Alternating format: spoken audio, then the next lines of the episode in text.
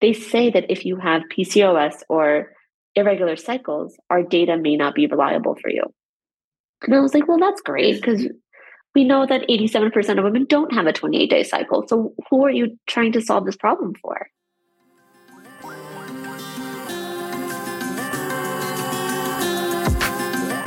Hello, everyone, and welcome back to Miseducated with me, your host, Tash Doherty. And today, my guest is Dr. Amy Divaraniya, the founder and CEO of Oova, a personalized at-home test to help females understand their unique hormone profile. There's been a lot of talk of hormonal health in Femtech over the last couple of years, and Oova is leading the way in measuring LH, estrogen, and progesterone, three key hormones in the menstrual cycle. In 2023, Dr. Amy and her team raised a whopping $10.3 million Series A, which is big money in Femtech. So we're super excited to dive into all things hormonal health. So Dr. Amy, welcome to Miseducated. Thank you so much for having me. I'm excited to talk to you today. You got your PhD from the Icahn School of Medicine in Mount Sinai in genetics and genomic sciences. So what inspired you to get your PhD, and what did you discover in your thesis and your research? Before I did my PhD, I was actually working in industry as a data scientist, and I've been really fortunate in my career to be surrounded by folks that are smarter than me, amazing mentors. Like, I've never really disliked a boss. They've always pushed me to be better and move forward. My director actually took me out to lunch one day and was like, Amy, he was so mad, right? It's really weird to see your manager mad and it's not directed towards you. But he's like, I want to give you a promotion, but I can't because you either need a PhD or 10 years of experience. And at that point, I only had 5 years. So he was like, leave here, go get your PhD, and then wherever you go, I'm coming. And I was like, all right, fine. Like, I'll invest in myself. Like, don't invest the time here, invest it in you and go and get your PhD. So I did. And I was really particular about where I wanted to go, who I wanted to work with. I was kind of a groupie of my two PhD advisors, Eric Schott and Joel Dudley, who are and were at the time also leaders in the genomic space, very visionary. And I was always that person in the audience listening to the same talk over and over again, just inspired beyond belief. And I wanted them to be my mentors. And they both accepted me. I got into the school. They agreed on my PhD dissertation topic. We kind of hit the ground running from there. And believe it or not, my director that had advised me to do this actually came in as an investor in the company too. So he did follow me, nice. Which is really exciting. But my PhD work had nothing to do with what we're doing today. It was really looking at genetic networks and figuring out why women, or not women, why people were developing certain diseases in the inflammatory realm. Like, why were you getting lupus over cardiovascular disease when they're so related? What's that trigger that says you're going to get this disease versus another? And we were able to actually model out various genetic networks by looking at different tissues and health records to validate everything, which is really cool. I had beautiful pictures throughout my dissertation. Wow. So you plan to go back to your industry job then when you finished your PhD? Well, yes and no. I wanted to go back to work. I wasn't really in this, I need to start my own company mentality at all. But I didn't really want to go back to big pharma because I felt like those companies were so big and you have all these great ideas. You often get lost, and it takes so long for innovation to come to real life. At that point, it's not even innovative anymore. My plan was to either go into a biotech or startup, and my PhD advisors were really well connected there. So they were like, what kind of company do you want to go into? And at that point, I was going through infertility myself, and I was experiencing the gaps in women's health and not understanding what my body was doing. And so what I unintentionally did was pitch Oova. I basically said, do you know any company that is monitoring hormones, helping women navigate various phases of life, and doing it in a non-blood form? And they both looked at me and were like, no, you need to build that. And I was like, okay, sure. They're like, I have an investor coming tomorrow, get a pitch deck together, and I'll put you in front of them. So I was like, all right, fine. I happily walked back to my desk, Google, like a good student, what is a pitch deck? And I put together an 87-page deck to put in front of this investor. 87 pages. That's quite extensive. I mean, I had just written a dissertation that was hundreds of pages long, so 87 pages felt like nothing. He was very kind and tore that deck apart with so much grace and was like, you only need these 7 slides, Amy. And I was like, oh, okay. And that's really where it started. Wow. Well, I love the idea of having so many mentors that you can learn from and who will just give you the honest truth. Like, nobody needs that many pages. Here's 7, that'll do. This is Silicon Valley. Like, people do not have time to sit through hours and hours of research. So that's really amazing. And so when you talk about your own experience with infertility, you were trying to conceive like with your partner, and was it like a question of like, do you know anything about, you know, your unexplained infertility? Was it when you were cycling, or did you have PCOS or some other kind of like other condition that was affecting whether or not you could conceive? Yeah. So I've always had irregular cycles. Since my first period, it's always been irregular. And I've kind of tried everything. Like, I was misdiagnosed with PCOS for multiple years. I was put on metformin, birth control, all of that, to find out finally with like a sane OB that, okay, having an irregular period is just normal for you. So I kind of accepted that and I let it go. But when it was time to start trying to conceive, I was doing everything right. I was using my fertility tracking apps. I was peeing on sticks. I was tracking every symptom. Like, I'm a data scientist by training. So like, give me data and I will find that golden nugget. Yeah. But there was no pattern to be found in this data. All I was learning is I'm irregular. And it's so frustrating because my train ride into work every day was literally dissecting all my data. That's what I would do. I'm like, no one can sit on the seat. I have my stuff spread out. Like, this is my time to really dig in. And I couldn't find anything. And the most frustrating part was when you're looking at the fine print of all of these products, they say that if you have PCOS or irregular cycles, our data may not be reliable for you. And I was like, well, that's great, because we know that 87% of women don't have a 28-day cycle. So who are you trying to solve this problem for? And that's really where the light bulb started coming up. Like, I don't know if I'm ovulating or not. I can't not be ovulating in the 18 months it took me to conceive. I have to be ovulating to much more frequently than I am. And I just didn't have those answers. The breaking point for me was more so sitting on my bathroom floor after getting another pregnancy test. It was 4 a.m. I was bawling, crying. And I had my dad's magnifying glass in my hand, trying to find a go sign on a pregnancy test. And I couldn't find it. And I was like, my PhD work is so innovative and I'm doing such crazy things, yet I'm sitting here with a 60-year-old magnifying glass, trying to figure out if I'm pregnant or not. It just didn't feel like real life. And there was such a broken piece of the puzzle that I wanted to fix. These are the kinds of stories that I love to feature on this podcast, because it's amazing how now that we have so many women in STEM, so many women OBs, you know, women doing PhDs, it's like there's the nice fancy things that we're all studying and research. And yet there's our lived experience of like going to the doctor and trying to understand our own bodies. And we're so behind still on that. So it's just, I always get really excited and inspired when I'm like, okay, here is a person who is like STEM literate, educated, and like enfranchised, basically. Like, when you have a PhD or you're a scientist, like, you can do all these things and study these things. So that's really great that, you know, unfortunately you have to take one for the team and put your own body on the line for the greater good. You bring up a really good point. Like, yes, there are a lot of women in STEM and like making moves here, but it wasn't until I started this company that I actually felt like the only woman in a room. And I don't know if I was just oblivious to it, or I don't know what it was, but I don't feel like I was actually treated like a woman until I started this company in an environment, like in a group setting. I felt like I was always treated like a person. And now I'm feeling like, oh my God, like everyone is looking at me like I am the only woman in a room, because I am defending a women's health issue for a women's health company being run by women. Yep. It's crazy. I've had Anna Lee as well from Lioness on the podcast, and she talks about like pitching sex toys to all-male investor panels in Silicon Valley. And I'm like, oh, wow, really respect for that girl. Yeah, to be a fly in the wall, right? Wow. And so did you end up discovering, you know, through your data and all your research, like, were you ovulating also randomly, like through your cycle? So no, I was ovulating every cycle, but the issue for me was that my luteinizing hormone surge was just on the lower end. So when you look at these over-the-counter tests that are available, they're all threshold-based. So my LH surge just wasn't reaching their threshold, so I was getting false negatives every month. So literally, I was missing my window because the test wasn't reading it. That's crazy. Yeah. And I've also like Dr. Amy from Prove, which I would love to get into a little bit of Prove as well, because it's kind of a similar market for parts of Oova's applications. But yeah, she was just talking again about how like even with COVID vaccines, it's like they were only testing it on female bodies that were like not cycling, which is Okay, of course, you're going to have side effects for people who are cycling, which is the vast majority of people.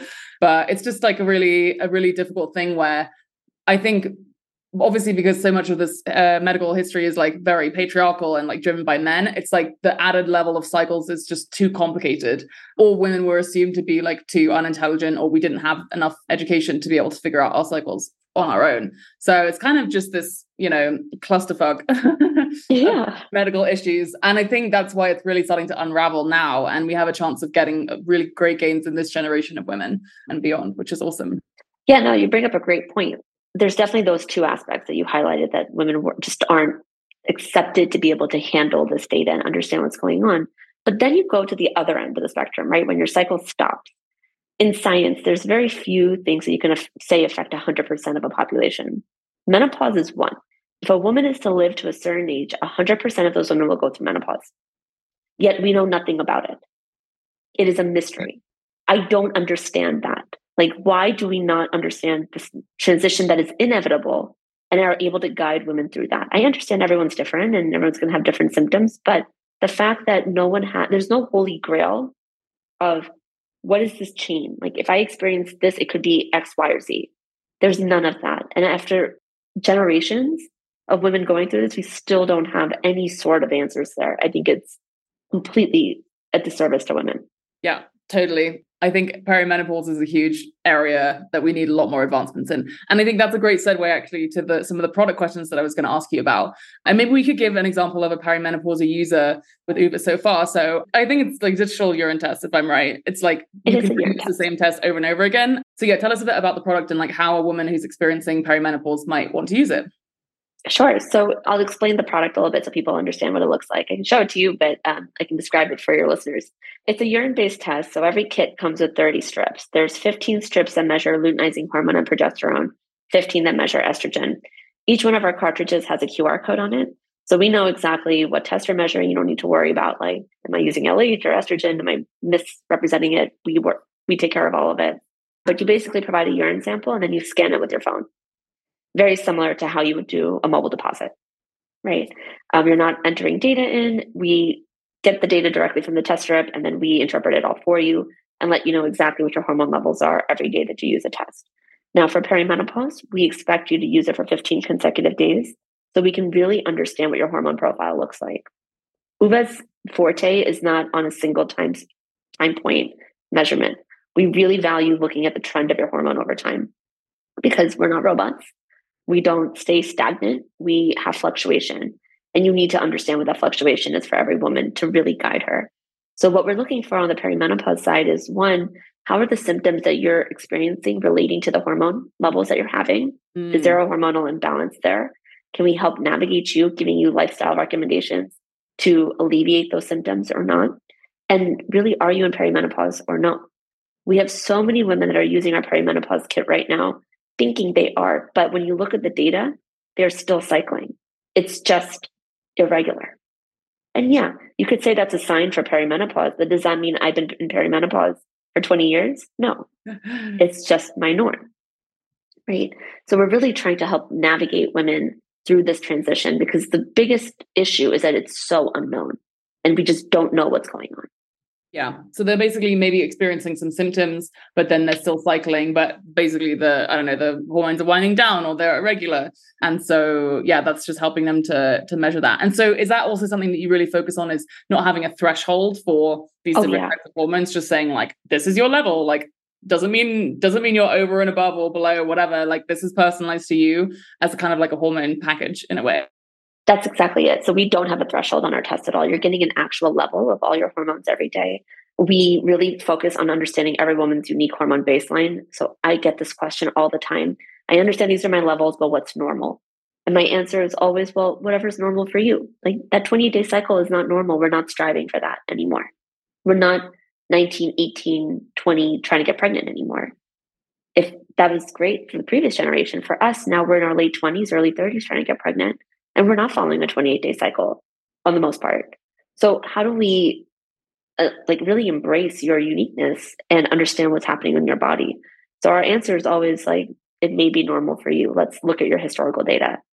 And then we help women educate themselves on what their body is actually saying. Yeah. And I think that's just so powerful, like, because there's so much, as you've talked about in your experience, like even my experience getting birth control, whatever, and like having painful periods, there's so much shame that is built into like, what is the normal female body doing? Yeah. And I just love that, you know, with personalized products like yours, you can just like understand and be kind of proud and be like, yeah, I'm a regular and like, this is what happens to me. And like, this is how I deal with it, or, you know, and then have more personalized, you know, recommendations around like health or nutrition or whatever it is. Cause you guys have quite a like holistic look at the fertility windows and things there. Yeah. So that's pretty crazy. Less shame, less guilt for being a female. Oh, yeah, absolutely. And what I love as well about the product is that like, you can just tell from how it's made that like you don't even have to input any data, you just scan the QR code. Like that's kind of cool. I don't know if you can go into the details about like how that actually works. Yeah, sure. I'll be honest with you. We had the QR code way before COVID. So when we were thinking about like the product learning curve, I'm like, people are going to not know how to use the QR code. Well, thank you, COVID. Everyone knows what these things are now, and it's not a learning curve anymore. But we basically print a QR code on every cartridge, and we know it's embedded with a lot of data. It's not just there for like positioning. It actually has data in it that we use internally to help interpret your results. The test strip that's inside of that cartridge, it's designed to quantitatively measure your hormones. So the intensities of the lines actually vary based off of how much hormone is present in your sample. But I don't want a woman interpreting that by eye. So when she scans her test strip, not only do we understand what hormone she's testing, plus all of the back-end information that we need, but we're able to use our AI and image processing to really fine-tune and get to two decimal places of accuracy in our hormone levels on a daily basis. So there's a lot going on in that test strip. It's not just meant for you to like visually interpret it. Wow. Yeah. That's kind of exactly what we need though, is that there's the variations of levels, obviously the different types of hormones, but yeah, just having that level of like accuracy is super important. And I mean, I'm also kind of I've studied a lot of statistics around like birth control and stuff. And it's just like, if you're using something over a long period of time, it's like, we just want to remove human error and also make the user experience easier. That's super awesome. And maybe you can then tell us a little bit about like the other daily action plan or like tips and recommendations that you include in the app experience. So like nutritional, emotional, and physical health, like what does that look like when you're in Oova? Yeah. So we're not trying to, like when you're going through any of these transitions, whether it's trying to get pregnant or going through debating if you're in perimenopause or not, you're already stressed out, right? Like there's some level of stress that is pushing you to buy this product to get some answers. So we're not trying to layer on more work for you or add more to your checklist of things to do every day. But what we are trying to do is as we're seeing your hormone patterns and understanding what's going on with your body, there are some lifestyle changes that you can implement to reduce some of the like discomfort that you're experiencing. So we try to give it to you in bite-sized pieces. For example, like let's look at PCOS, which is a very common and one of our most common diagnoses that we have in our platform. If we notice that you are showing signs of PCOS because your LH is elevated, your hormones look a little imbalanced, and your BMI is a bit higher, we're going to start implementing physical activity that is very lightweight. So giving you tips like, let's go for a 10-minute walk after a meal today, right? Or let's stand after eating our meal today for 5 minutes before we become sedentary, because you want your insulin to be working. You need it to be like digesting your food properly. So we try giving you these little habits that will actually have a long-term impact rather than saying you need to exercise after every meal. That's not going to happen. So we're really just trying to embrace healthy living and long-term healthy living. Right. And do you see any other use cases for Oova apart from like trying to conceive and perimenopause in the future? We can go more into like future, and let's feel we can transition the conversation to more like the business model stuff as well. So yeah, what are you thinking for more use cases? So women aren't just like baby making machines, right? Like our bodies are designed to have babies, yes, but we go through so many transitions from our first period to last. And it's all driven by hormones. So yes, Oova started with fertility. Yes, we moved into perimenopause, but we're really trying to scale across all the different sectors of a woman's life using the hormones that we have, plus additional ones that we're thinking of adding as well. My goal as a company is to ensure that we're providing women and people in general just all the information they need so they can navigate every transition with information and not Google articles. Right. Right. I want to be able to empower a woman to advocate for her own health and have a two-way conversation with her doctor, which kind of moves into our business model. But that's kind of the long-term plan of Oova, helping women navigate through every phase of life. Totally. And we want more data and we need more data in order to do that. So yeah, part of your business model, in addition to like the kits and stuff that you have, is a membership. So I didn't look too much into this, but I would love to know what the membership consists of. Yeah, so it's kind of funny. What we ended up doing was we just had our one-time order and a subscription model for the longest time. And we always offered these free consults with our team. If you ever have any questions, feel free to reach out. And it was always a consult with either myself or our support team, but it was a face-to-face Zoom call. And the questions that we got were pretty similar. Like, can you just talk me through my data? Like, I understand everything that's happened, but I just need someone to verbalize it for me. So I was like, we're onto something because people are using this. Let's embed that into the product because it is so useful. And it's such a distinguishing aspect of what we can offer since we have actual data, not just a bunch of yeses and no's or smiley faces. Like, we have actual numbers to talk about. So with our membership model, what we did was we embedded these consultations that are available to all of our members monthly.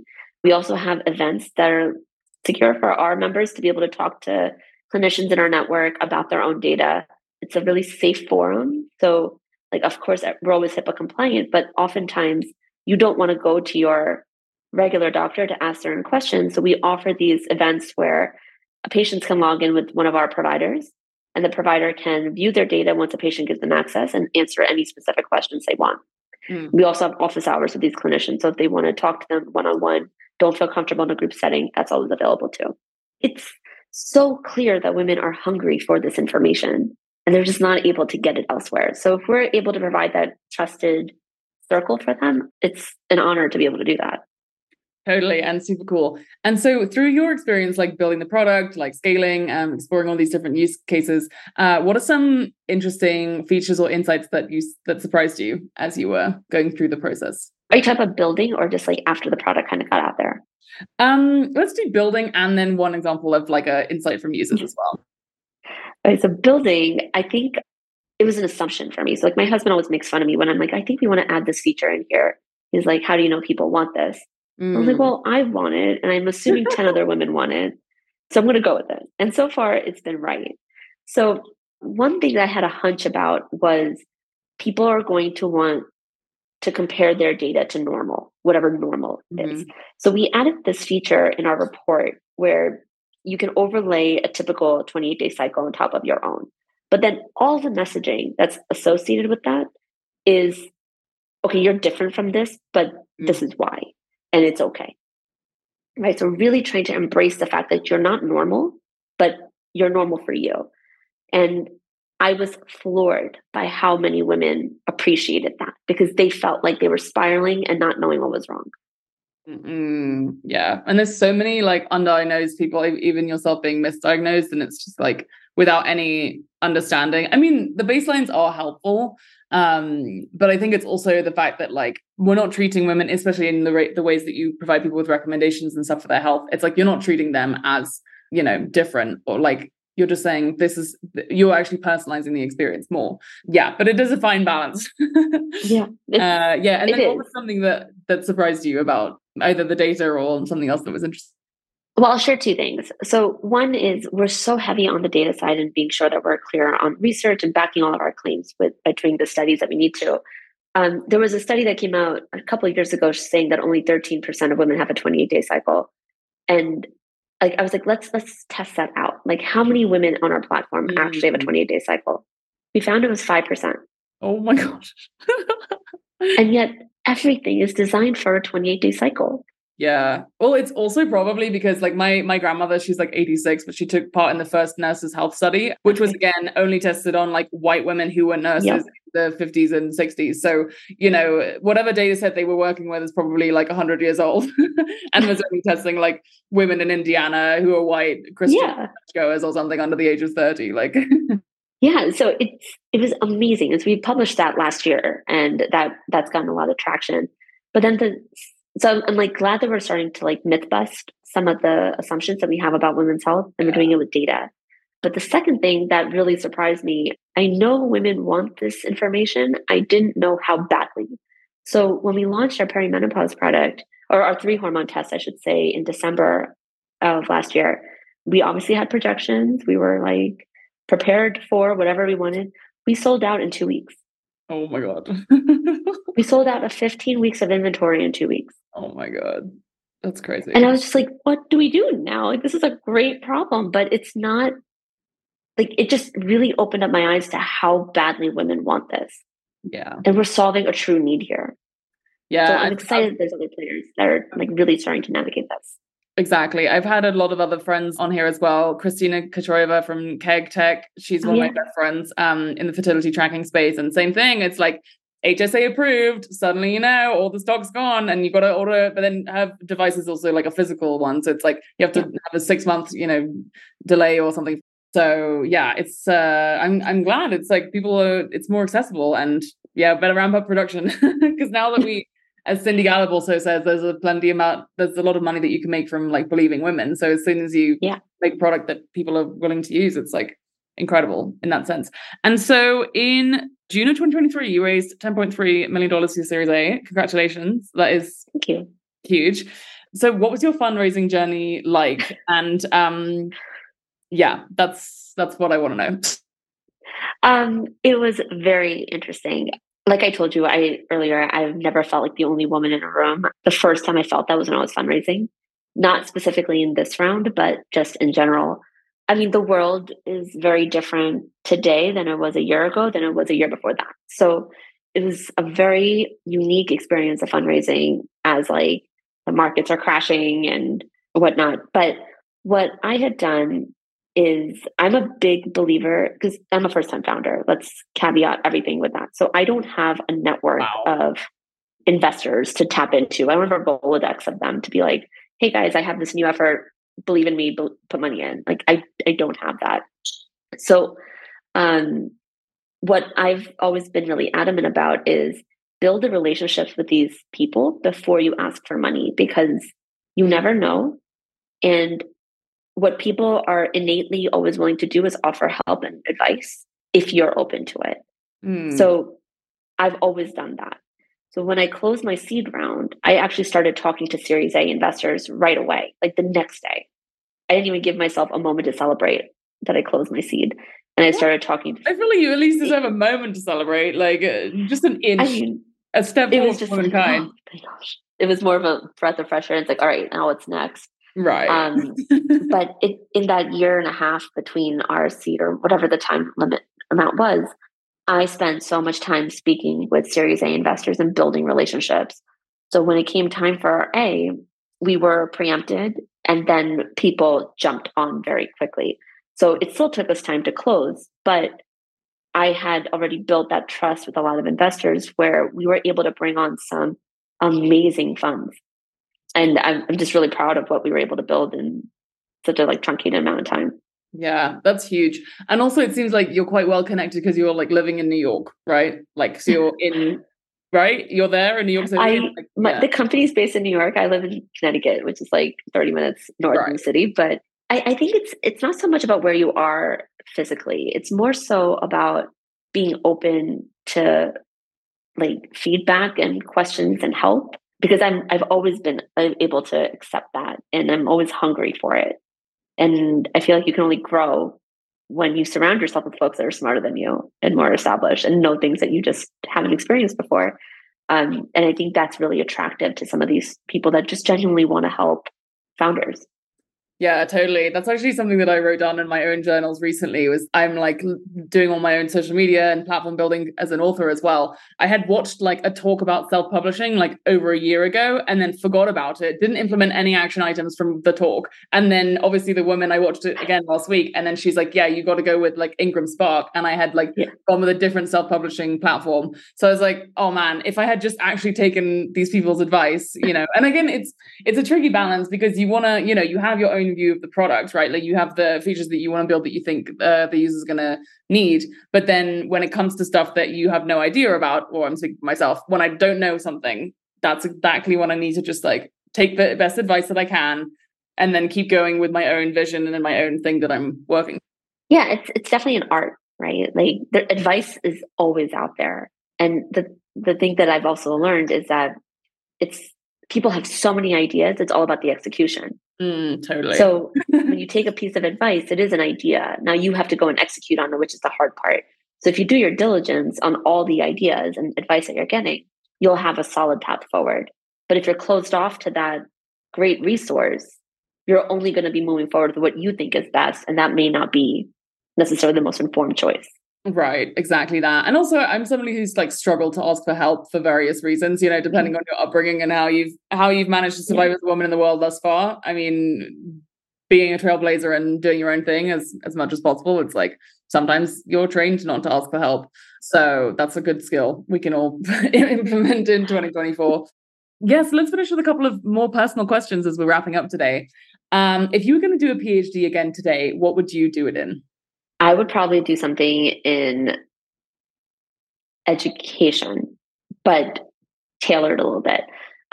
If I could start another company, it would be focused on redefining what sexual wellness means in where you're learning about sex ed. Like I want to redefine that entire program across the world. We should not be teaching girls that their period is something to be ashamed of, or like what they need to understand what the biology of this is and why you're having a period. It is not true that if you have sex, you're going to get pregnant. That is absolutely not the case. And I'm living proof of that. But what we do need to understand is why you have a cycle and that there are certain days that you can get pregnant and what that means. Yes, like you can make the argument that women, like kids' minds aren't developed yet. They won't understand those nuances. That is feeding into that entire scope of women not needing or being able to handle data about their bodies. It's just not true. I gave my 9-month-old an iPhone. He grabbed my phone. He knew how to swipe. Yeah. Like they know way more and are much more capable of handling information and knowledge than we give everyone credit for. And I'd want to redo what that entire program looks like. Yeah. And I think an aspect of that is that, like, you know, it's kind of like when you're in that awkward puberty phase where you're like, am I going to sit at the adults table or the kids table at Thanksgiving?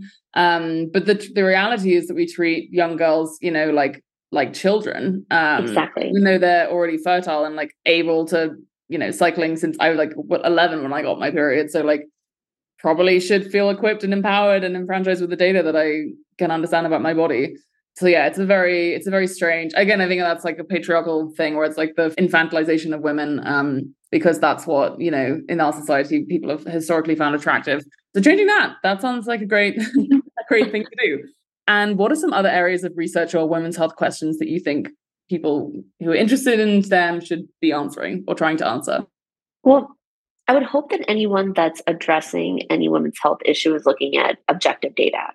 I think a lot of the like conclusions that have been made or assumptions that have been made about women's health are based off of subjective things. Like if you look at period tracking apps, it's all subjective data. We're one of the first to actually bring objectivity to those symptoms.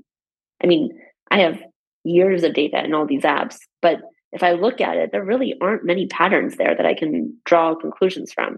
Now, when I look at my like 3 years of Oova data, like that's powerful because I'm seeing what the hormone trends were. I'm seeing the days that I was super stressed and that my cycle was completely off.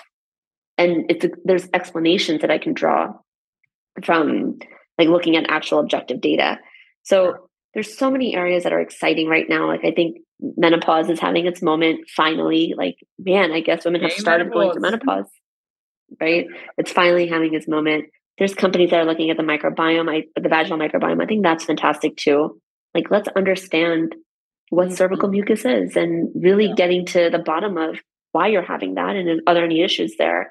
Priyanka is wonderful. Like, I love the way that they're approaching the vaginal microbiome. They're really normalizing this as a body part, and it's not something to be ashamed of. Like, there's a purpose to having a vagina, and we shouldn't be shy from that.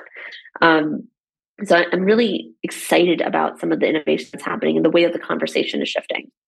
Yes, exactly. And if you had any career advice for women interested in STEM and startups today, what would you tell them? The number one thing that has helped me get to where I am today is always asking questions.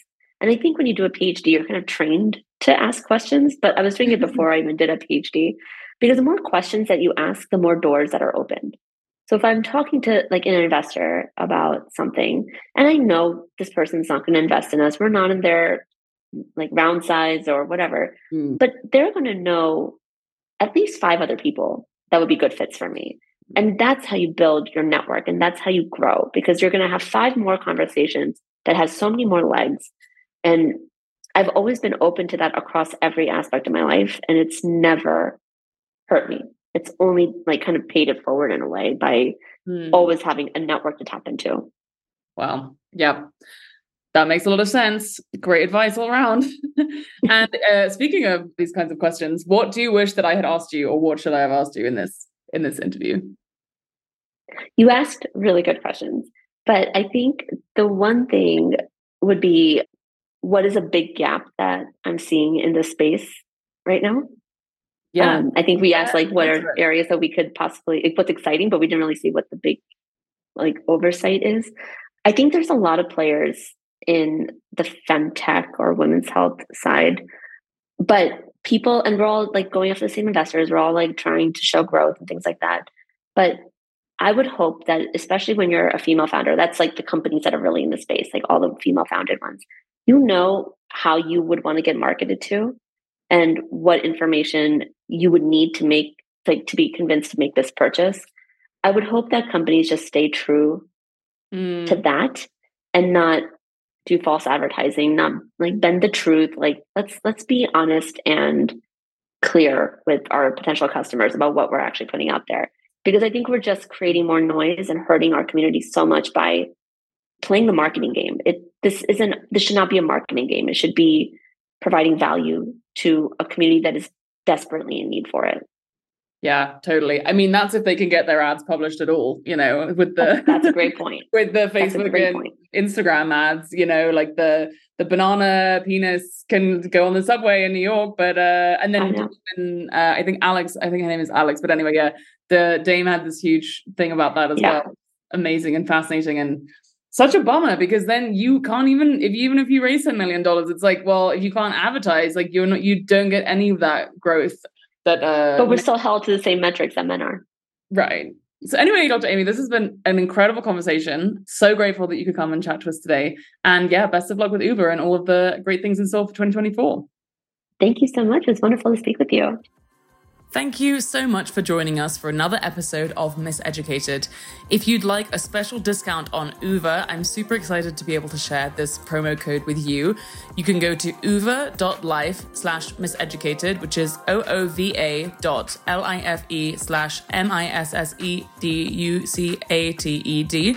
And the discount code is all caps MISSOOVA10, which is MISSOOVA10. Lots of love, everyone. Stay safe out there. And I hope that you'll join us for another episode of Miseducated again soon. Bye.